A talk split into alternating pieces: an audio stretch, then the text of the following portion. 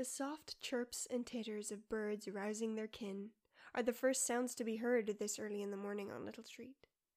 The creatures fly from fence to fence, telephone wire to telephone wire, and quietly sing their morning hellos as the trundling sound of an engine slowly gets louder.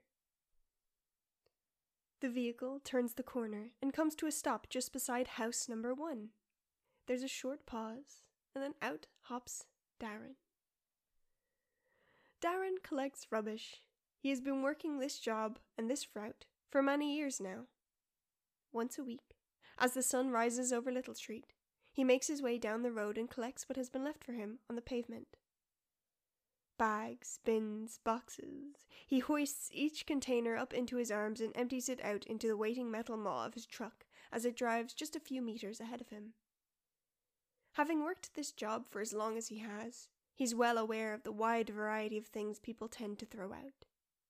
Having worked this route for as long as he has, he is well aware of the usual refuse that each house presents him with.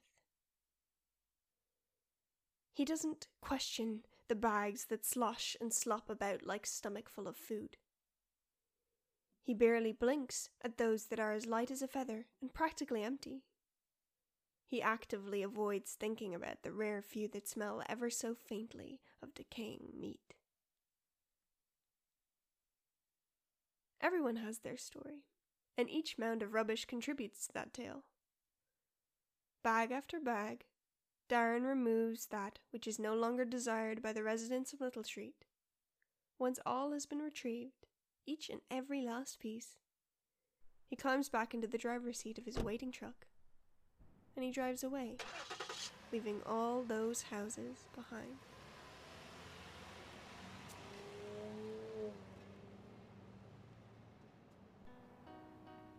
Welcome to Neighborly. Coming 25th January 2021. To find out more, visit neighborlypod.carrd.co or follow us on social media at neighborlypod.